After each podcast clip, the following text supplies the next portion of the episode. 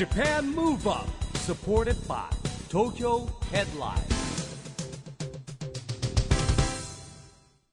こんばんは。日本元気にプロデューサーの一木広治です。ナビゲーターのちぐさです。東京 FM ジャパンムーブアップこの番組は日本を元気にしようという東京ムーブアッププロジェクトと連携してラジオでも日本を元気にしようというプログラムです。はい、また都市型メディア東京ヘッドラインとも連動していろいろな角度から日本を盛り上げていきます。さあ、市木さん。はい市木さんは最近本当にサイクリングも頑張ってるし、コロナ禍でそうですね結だから構シェイプアップいい感じですよね。いやでもまあもともと定期的運動はしてたんですけどもうんやっぱりコロナ禍でやっぱ余計気を使うようになりましたよねねえ。体調管理になんで最近ちょっと尊敬してるんですよ、その点、市木さん。何が？コロナ禍になっても私は本当にもう、もっと違うとこ尊敬してくださいあそうですか。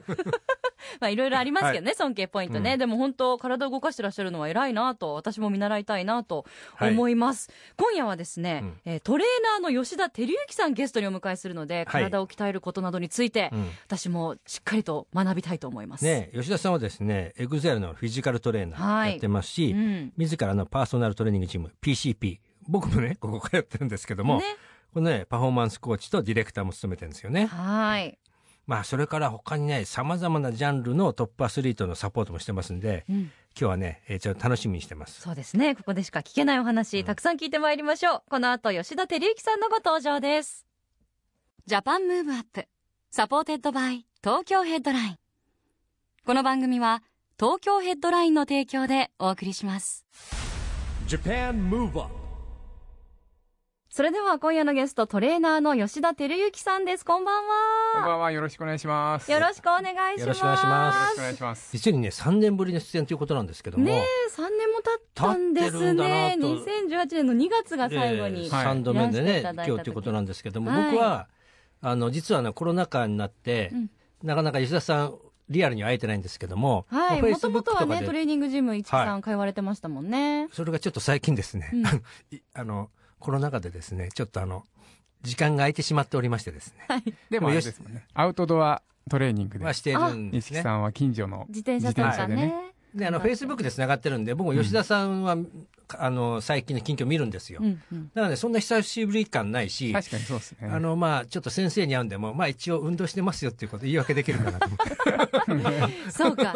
だから結構この日に向けて、あの、今までの放送でもウォーキングしてるとか、自転車を買ったとか、家でもエアロバイクをやっているとか、結構でも言ってたので、嘘じゃないですね。本当に市木さんやってます、先生。うん。大丈夫です。ちゃんとやってるんですけど本来は体のバランスとかですね いろんなこうやってましたんでですね。ね。これをね復活させなきゃいけないんですけどね。ねえ、はい。ちょっと早くね、あの、そういう落ち着いた状況になって、またトレーニング 落ち着いた状況とか、ね。もう意思の問題だから、まあ僕僕の問題ですよ ジム自体はあオープンされてるんですもんね、はい。吉田さん今もね。感染症、はい、対じゃあ策しっかりやってるんで。そりゃ医師だわ。そうそうなんで別にあのちゃんとなんて密にならないような環境でもあるし、ねうん、全然いいけるんですけど僕の問題なんですね。じゃあ今日を機にまたちょっとね、心を入れ替えていただきましょう。はい、よろしくお願いします。吉田さんはあのこれまでにいろんなジャンルのアスリートの方々もはい。たくさん指導してこられましたが、あの主にどんな競技、どんな選手を？そうですね。まあ今オリンピックやってますけど、さっきもいろいろ考えてたんですけど、何やってたかなと思って、まあ陸上は何種目か過去見てましたし、うん。あとテニスとかバレーボールとか野球もそうですしね、うん。夏で行くと、まあ冬はまあスピードスケートとかフィギュア。まあ結構幅広くね指導してますよね。ねそうう。ですやっぱね。りスピードスケートとかフィギュアも同じスケートでもそれでも全然多分使う筋肉違うでしょうし。全く違いね、ますからね。マジでもう陸上とテニスとかももちろん全然違うし、うん競技によってトレーニング内容も相当違ってきますよね。全く違いますね。へえまあ種目によってももちろん違いますけど、まあ個人によっても変わってきますよね。うん野球でもピッチャーとあそうね例えば外野手うんだったら全くトレーニングの内容変わってきますしね。うんはい。っていうことは各スポーツの知識もたくさんやっぱないといけないじゃないうでか。そですすね。ベースはなるべくあの持つようにしてますけどうね。ん大変ですよね。大変ですよまあそれからねあの今回のねオリンピックの種目にもありますサーフィンサーフィンの選手なんかもね、そうですね吉田さんご。指導いただいてますよはい。そうなんですね。そうですね。サーフィンはまあ日本のサーフィンの大会があるんですけど、うん多分あの大会で僕が日本で初めて全試合ツアーを帯同したっていうのが、ももう何年前なのかなって感じですね。へー15年、20年、15年ぐらい前ですかね。だってサーフィンなんかやっぱこう全身のナチュラルな力っていうかトータルでなきゃいけないわけですよね。そうなんですよ筋肉を鍛えてうん重くなると動けなくなっちゃったりするんへで、ー難しい。難しいです。だから数年前もオーストラリアにサーフィンのトップトレーナーがいるんでそこに修行しに行ったりとかしてましたけどね。面白いですね。だから充実のトレーニングとか取り入れてたりとか体を柔らかく。この間あのマヒナちゃんとかね、はい。出てた。はい。え彼女なんかのトレーニングも見てたらやっぱ充実入れてたりしてるんで。へえ面白いですよねあれ。なるほどね。まあ、かつあれですもんね。あの、もちろんトレーニングだから厳しいんでしょうけど、その中になんかね、楽しみとかなんかこう変化を持たせてね、選手ね、もやりたいモチベーシですもんね。ョンですよね。そねその辺がやっぱり入れていかないと厳しいですよね。うーん。あの吉田さんのインスタグラムでもやっぱりこうアスリートの方も自分の競技にね、こううん。直結したトレーニングっていうのはもちろん楽しくやられますけど、あのなんていうんですかこう筋肉のストレッチだったり、こういうトレーニングに関してはほ補足的なうん。部分だから、ななかなかモチベーションが上がらない方もうん。いらっしゃるから、そこをいかに楽しく続けるかっていうのがポイントっていうような投稿が前あったんですけど。うん。いやまさにそうだと思いますね。ん。その辺非常に重要なポイントになってきますそうですよね。やっぱうん筋力トレーニングとかってやっぱ地道にコツコツはい。やらないといけないので。で、今、あれで、今年すごい盛り上がってるのが、あの、はい。スケートボード。日本も強いじゃないですか。ね。この間すごかったですね昨日もね。これはどうですか？吉田トレーナーから見て、このスケートボード。これからの、なんか増えてくんじゃないですかね、人口も日本も。ちょうどうちの近所でね、やってますけどね。うん。まあまあ間違いなく人口は増えると思うんですよね。うん。まあでも昨日の方も12歳とかうん。ねね13歳じゃないですかね、だからまあこれからじゃないですか。これからまた体が大人の体にみんななっていく過程でまた変わってくるところもあるんですね。今だからできる動きとかっていうのもあるんですよ。あなるほど。ありますよね、まあ、まあ、さっき体重もそうだしね、そうなの俊敏性とかね、あるのかもしれない。なので、うん。まあその辺をしっかり考慮して、うん。トレーニングのプログラムを多分考えていくっていうことが、うん。トレーナーだとまたこう難しいところになってくるのかなっていう気はしますね見てると。うん。今大会でいうと本当にスケートボードに関しては受賞メダルされた方々って平均年齢がすごすくごい。10若代いですものね。なんで若い方の方が向いてるスポーツなのか。もしれないですね。そうですね。だから向いてるもしかしたら向いてるわけではないあの身体的に向いてるわけではないんですけど、うん。まあその経験とかがそんなにもしかしたらなくても、うん。まあ上で勝っていけるようなうん。競技なのかもしれないですね。あーあとはまあもしかしたらその身体操作というかうん。体の身のこなしうん。が若い頃の方があの長けてる部分もあったりするんで、うんいや競技によって本当に様々で興味深いですよね。そうですね。あのオリンピックは明日閉会式を迎えるわけですけれどもちなみに今回のオリンピックで吉田さんが注目されている選手とか競技っていうのはありますか？そうですね。注目。あの橋岡選手走り幅跳び男子。走り幅跳び。えは僕ずっと陸上やってたんですけど、はい。まあ、一応埼玉県でうん。走り幅跳びも中学校の時チャンピオンになったりおしてるんです、ええ。100m もそうなんですけど、ええ。あ 100m 高校の時も一応1位になったりしてるんですけど、ちょうどだから高校の先輩が城島さんって橋岡選手のお母さんええ。だったり、あええ。と橋岡さんも棒高跳びなんですけど、ええ。僕埼玉で、まあ、埼玉の先輩。有名ですよ、は棒高跳びそうなんの橋岡ですよ橋岡さんって。俺陸上やってたから。あああそうだ記録持ってましたよね。持ってました。多分ね、同世代ぐらいだったんじゃない？ですか。そうですそうです。4メーター35とかそれぐらい飛んでたんだよな。詳しいっす。へねー。詳しいね結構、しかもイイケメンだったんですよそうね。おそうなんですえよであの、だって陸上競技マガジンとかって今もはいあるんですか、ありますありますそう、僕ら中あね学校の頃買ってたんですね僕も買ってましーたあれにね後ろにランキングとかあってそう乗るんですよ乗るのが嬉しいんですよね。そうなんです。あ市木さんすごい。え市木さんは棒高やってたんですか？うん、僕はあのた短距離で、はい。僕らはね、あの中学校の時と、中学高校僕陸上部なんですよ。はい。で、中学校の時の、常に僕はリレーなの。あの、うん。中学校のリレーで400メートルリレーとか800メートルリレーでランキングに入ってたんですよ。東京都3位とかになって、すごいじゃないですか。リレーだから。で平均的に速いわけみんなが、いやでもね。うんでもね、3位。でその勢いで僕はあの早稲田高等学院で早稲田の付属入ったんですけど、はい。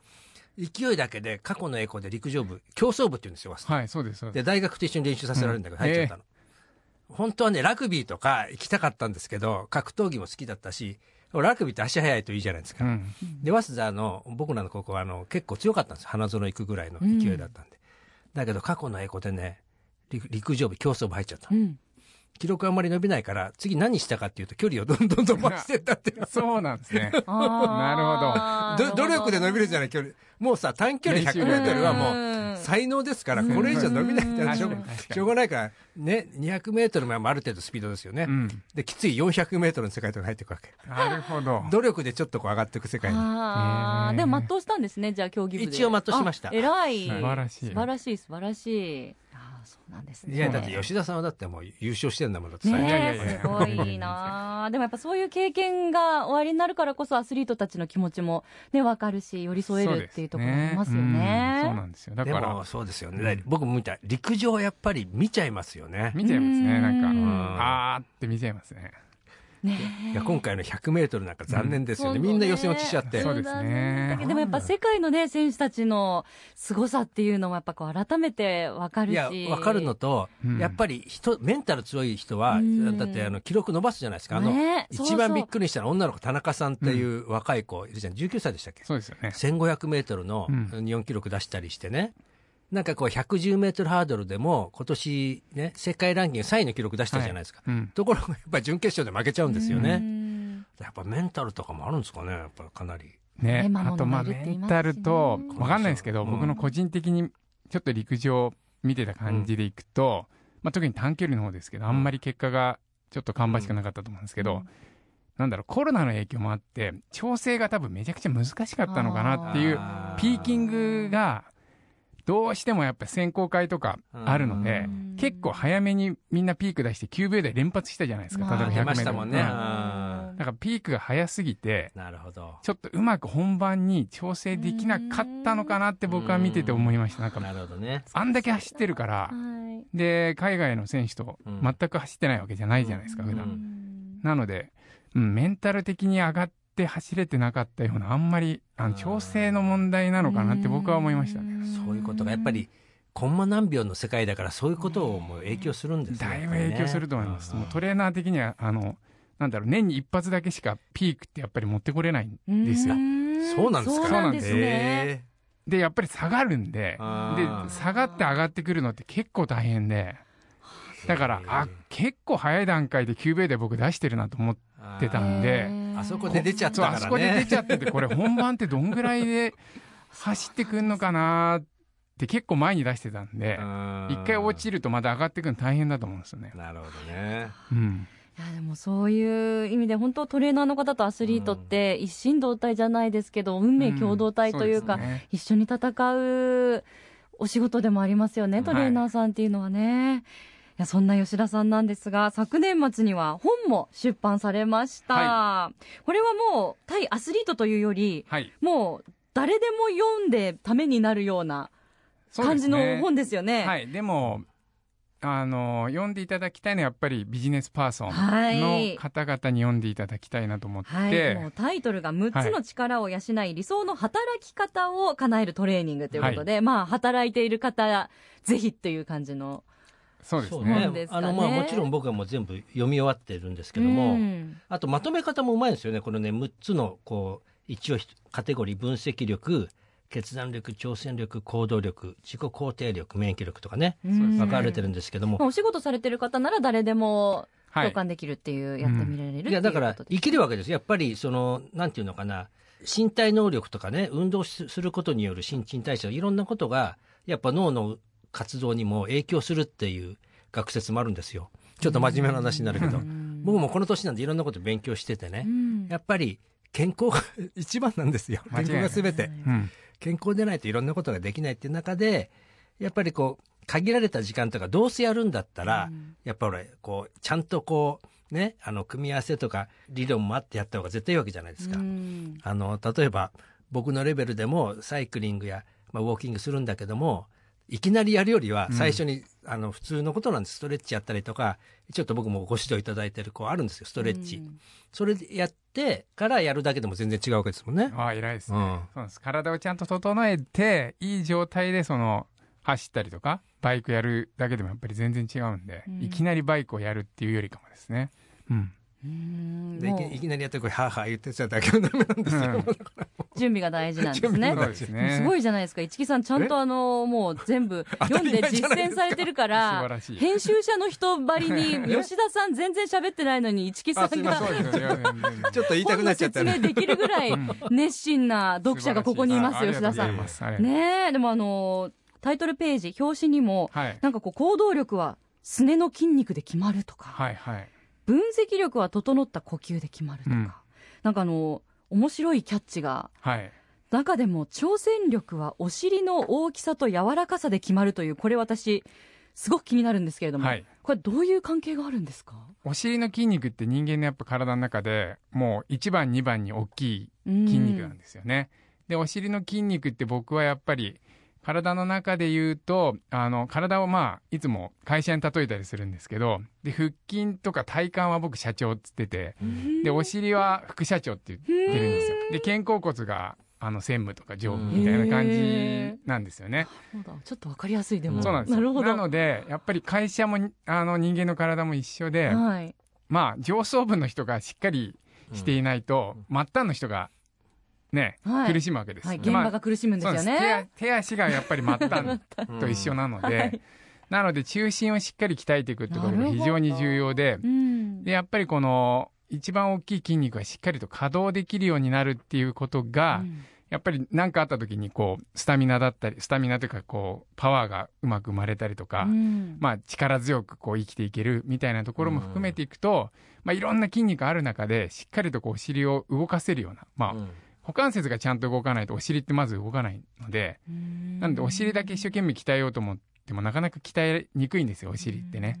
なのでしっかりとやっぱりお尻を鍛えていくっていうところが挑戦力につながってくるっていう、はい、考え方ですね。あの中にもこうトレーニング方法みたいなのもご紹介いたあはいだいて入ってますよね。でそうですね QR コードではい。動画も見れるようになってるうんで、ん。はい、今わかりやすいですよね。本当動画がねこうやってつそういてくでる書籍ね、も増特えて、別ななんか用具とかなくてもできますもんね。家でできるそうですねトレーニン。グぜひあのが中心になってますね。今ラジオの前でも気になってる方いらっしゃると思うので、お家でできるトレーニング何か一つそうですね。ご紹介いただけますか？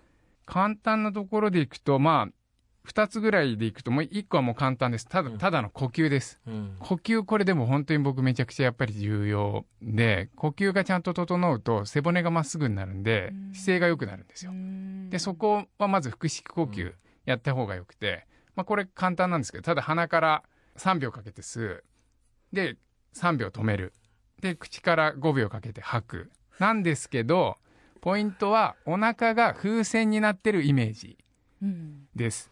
なのでお腹のところ、まあおへそのそうですね、しちょっと下ぐらいを軽く触ってもらって、そこがちゃんと前に膨らむように、3秒で1、2、3で思いっきり前に膨らんで3秒止める。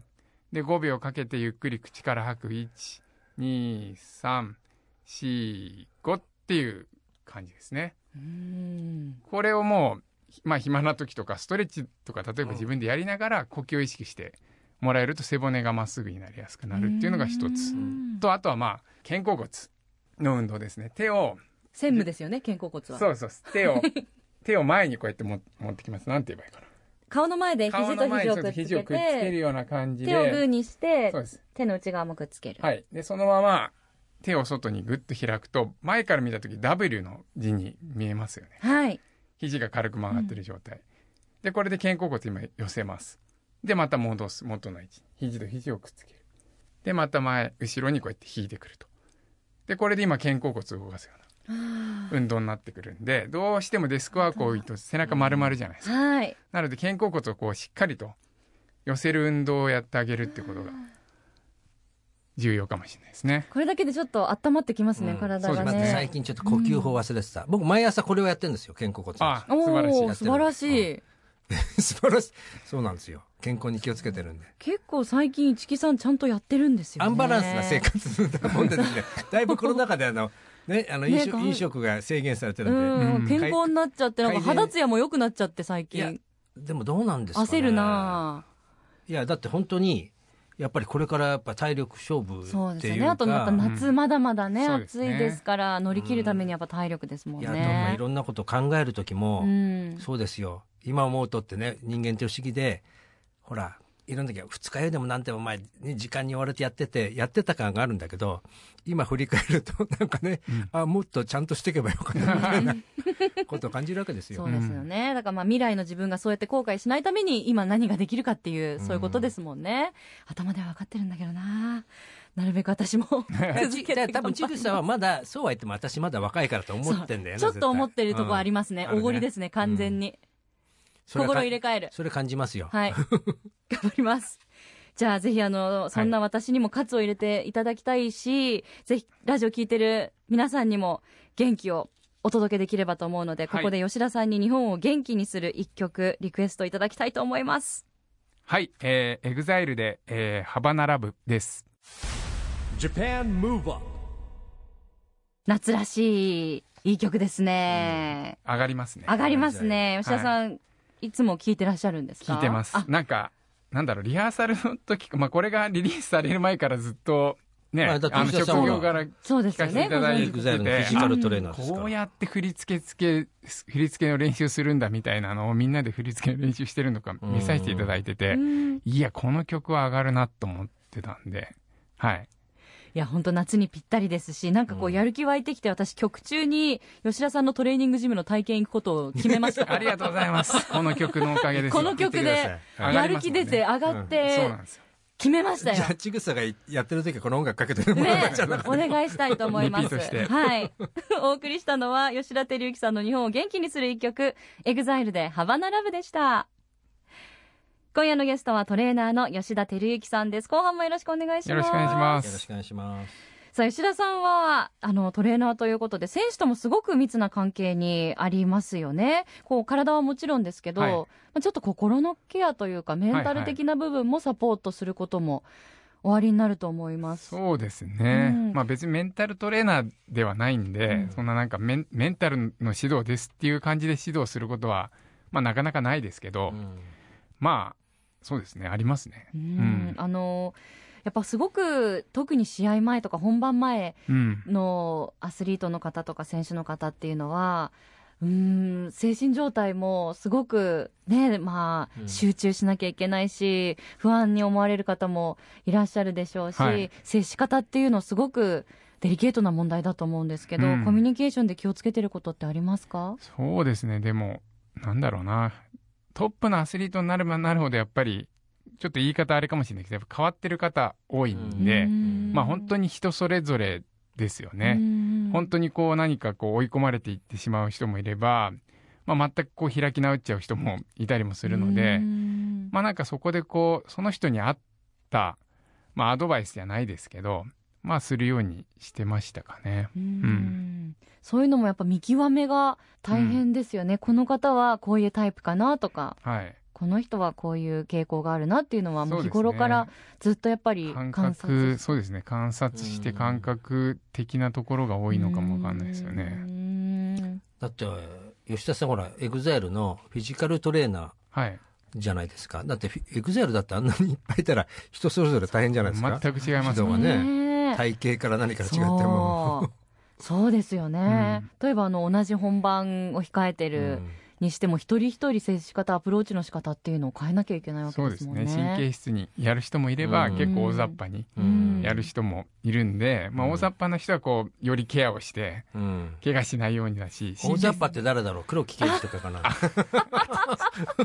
で意外とね意外とあれです。うん。丁寧にあの丁寧にというかやるルーティンはしっかりと守ってやるうん。刑事君はタイプだった。ね。そうなんですね。やったりやんなかったりっていうのはあんまりないんですよ。意外にに。まあハードですからね。あのそう、ね。自分が苦しむのが嫌だからとなるとすごいハードだからやっぱコンディション整えないといかないとね、うん。そうなんできないですよね。痛い目に遭うっていうね、うん。経験としてやわっといた方が結局自分が楽になるっていうことを分かっまあそうですよね。だって食事から節制しますもんね。皆さん、うん。本当、もうまさに。にアスリート並みに管理されてますからね。ね、ちょっとでも重い中で3時間ぐらい走るの大変じゃないですか、うん。要は5キロの重り持ってずっとやるのとって話ですよね、はあ。うん、例えばですけどでもやっぱそういうね、若い世代の方たちにも、その大切さっていうのをしっかりね、教えるっていうのもうんお仕事ですもんね。そっか、引き続き、あの、ファンの方々を代弁して、吉田さんよろしくお願いいたします。はい 皆さんのケアも、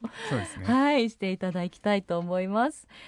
さあ、そしてこのジャパンムーブアップでは、日本から世界へ発信するコミュニケーションによる社会課題解決に向けた SDGs ピースコミュニケーションというのをテーマにしています。ぜひ今日は吉田さんの SDGs ピースコミュニケーション宣言をいただきたいと思います。はい私吉田照之は、トレーニングで日本を元気にします、おー、で大丈夫ですか？大丈夫ですよ。まあ、要はトレーニングによって、えー人それぞれパーソナルトレーニングによってですね、身体がこう非常にこう、ね、えー鍛えられたりとか、うんまあ無駄なものがなくなったりとか、うんこれは SDGs ではないでしょうかね、みたいな。確かにそううんつながるかもしれないですね。まあ一人一人のほら、こう、誰一人取り残さないって言っても、一人一人の活力を生み出していかなきゃいけないから、うん大事ですよね。さっき言ったトレまあ、ちぐささんが今宣言してましたけど、はい。トレーニングすると。体験、まずは体験にこ。れもね、これが続けばすごいいいことじゃないですか。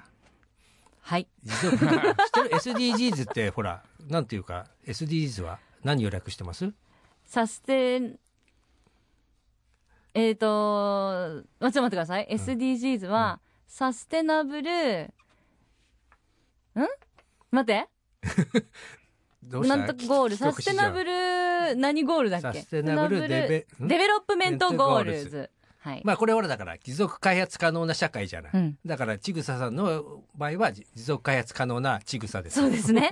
うん それに向かってねわかりました。はい頑張りたいと思います。じゃあ、あの、吉田さん、後ほど、あの、体験の、予約の仕方など ご指導いただいはて、よろしくお願いします。ご予約いただいてありがとうござはいい、予約して帰ります。ということで、えー、あっという間にお時間になってしまいましたが、最後にぜひ吉田さんのこれからの夢や目標があれば教えてください。そうですねあの先ほどのピースコミュニケーションとも似たような感じになるんですけどやっぱりこうパフォーマンスアップで日本を元気にあのトレーニングで日本を元気にっていうことでまあトレーニングを通じて日本を元気になるような活動をまあこれからやっていってですね。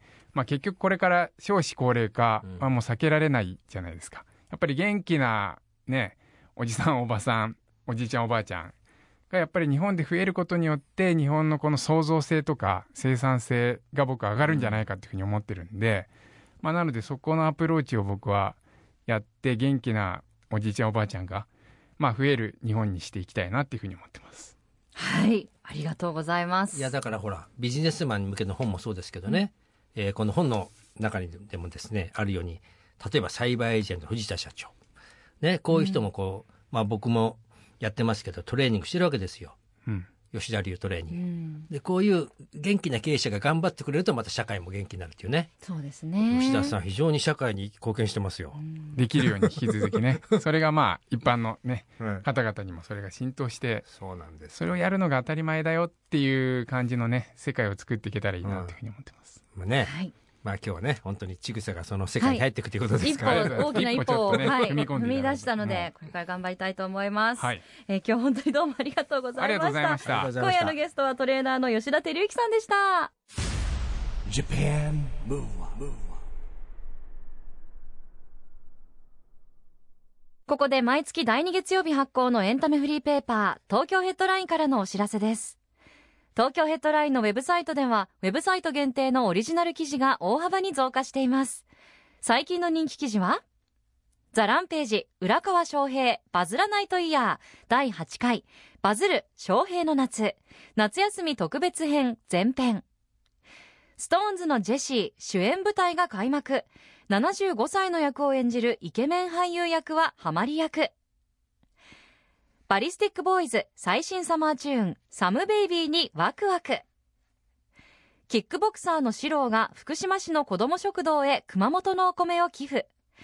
などがよく読まれていました。その他にもたくさんの記事が毎日更新されていますのでぜひ東京ヘッドラインウェブをチェックしてくださいね Japan Move Up 今日はトレーナーの吉田照之さんに来てもらいましたけどもまあなんかね、えー、ちぐささんがね、はい。えー新規一点運動するということで、はい。ええ番組内で宣言しておりましたが、はい。しかしながらこの8年余りで何度宣言して挫折してきたことか、そうだよね。今回だけはでももうお知り合いだからもだって吉田さんだって3度目だからね出てるのう出ていらっしゃってね 番組出てくださ3って。度目の最後のチャンスですから。そう。なんでもうここはね、はい。自分を追い込むつもりでもう吉田さんのところに飛び込みたいと思います、はい、えー吉田さんもでもいろんなお話ねしていただけてまた今回は3年ぶりでしたけれどもまたはい近々スタジオにも遊びに来ていただきたいですね。そうですね。さあジャパンムーブアップ今週はお別れの時間です。次回も元気のヒントたくさん見つけていきましょう。ははい。これからもみんなで知恵を出し合って日本を元気にしていきましょう、い。ジャパンムーブアップお相手は市木浩二とちぐさでした。この後も東京 FM の番組でお楽しみください。それではまた来週。 Japan Move Up supported by Tokyo Headline この番組は東京ヘッドラインの提供でお送りしました